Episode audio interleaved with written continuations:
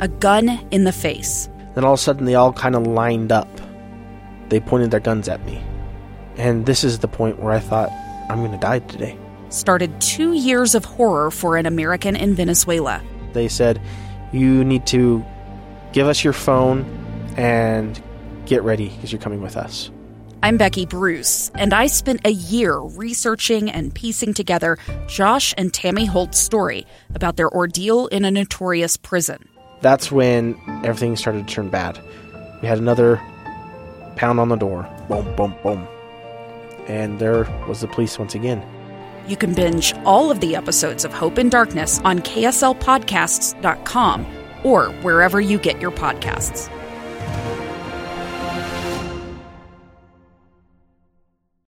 Is the BYU football program a good missionary tool for the Church of Jesus Christ of Latter day Saints?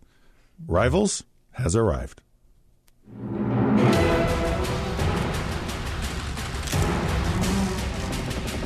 All right, welcome to another episode of Rivals. Scott Mitchell, Jason Buck here. Bomani Jones, the host of The Right Time with Bomani Jones on ESPN, actually brought this subject up on his podcast or, or show for, for ESPN and basically said that anywhere BYU plays, the people show up. It's packed, it's crowded, and it's a fabulous opportunity to um, share the message of what, what BYU stands for and the whole idea of the Church of Jesus Christ. The mission of the church, right? So, do Yeah. you find that to be true?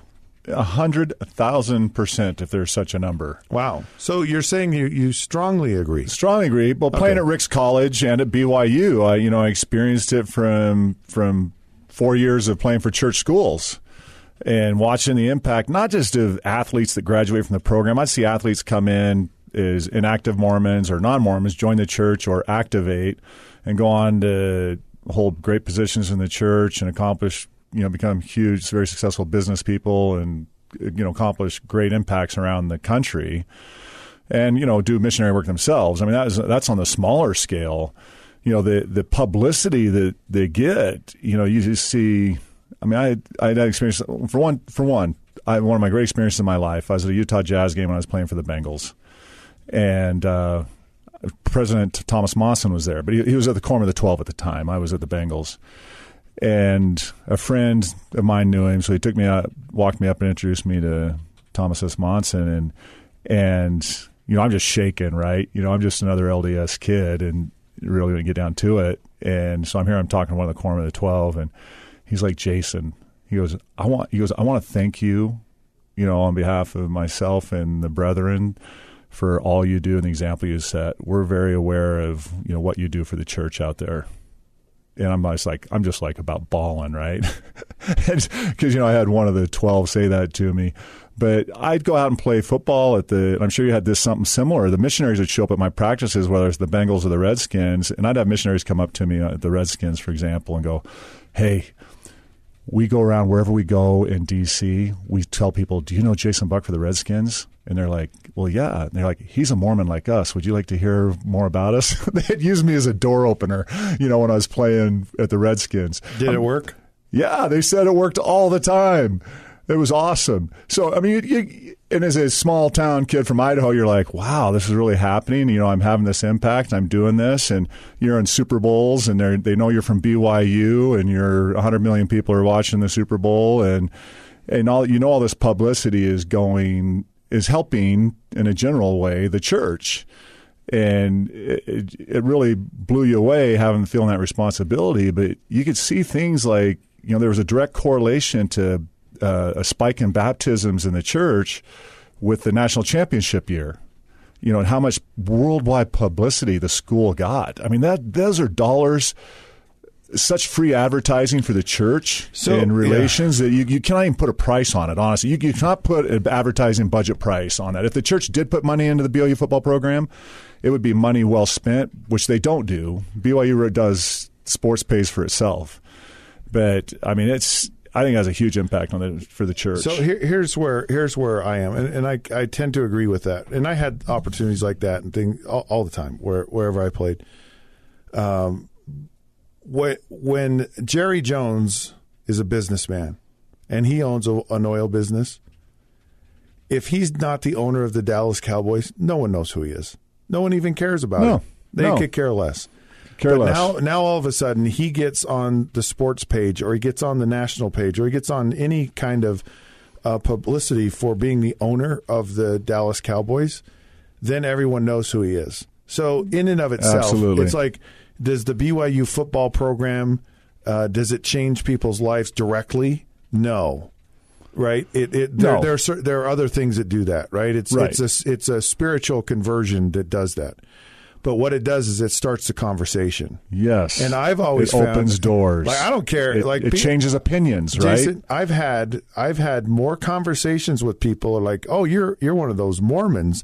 Well, you it was the first thing Dan Marino ever said to Oh, me when I went first to play thing, right? professional football. And he goes, Yeah. "You have all those wives. You have all these crazy things." yeah, And and you and give I- all your money to the church. and so, you know, if you you're this kid from Idaho, I'm this kid from Utah, and you're like, oh, people are gonna. We don't want to be thought of as weird, Right. And all these things. And I fi- figured out, and I learned, I don't care what people say or what they think when they find out who I am, what I believe.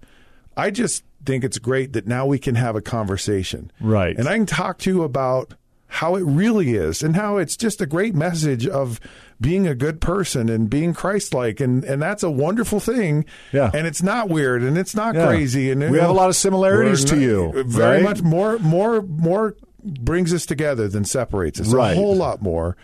And so this whole idea of the recognition, whether it comes through sports, whatever it comes through, whether it comes through publicity, good, bad, indifferent, it doesn't matter. It just it just helps to start the conversation. And that's that's what really helps and to, all that publicity people's lives. is good publicity. It is. right. I mean, you have people that will watch a BYU football game and then maybe learn just a little bit about it, or just honestly, just because they watched that BYU football game, some missionaries knock on their door and they're like, "Oh, you're the BYU people," or you you know, it's just kind of it's a softens some hearts, and they're not as um, against it. You know, they don't have as big a wall up against it when somebody comes up, and they're more open to hearing the message. And it's just it's just fantastic public relations for for the church. Yep. I mean, it's just fantastic, and it, it goes to that. You know, when I talk about BYU being in a conference, you know, if they would have fought to be in the AAC, think of the missionary work that's done in those 10, 12 cities of the AAC when they talk about BYU uh, and the sports channels and the written media and the radio media and the television media in those 10, 12 cities 24 7. And right? it's going to come up, And it's the- gonna come up, and it's come up. BYU, These and kids go and leave their their families for two years, and they go all over the world, and wow, and, and they got to live a chaste yeah, life and yeah. virtue, and they can't have sex while they're in college, and they can't. They got to live this word of wisdom, they call it. You know, all those things come up, and now you've you've just got this great inroad into twelve cities in the United States, like a just a giant publicity machine, right?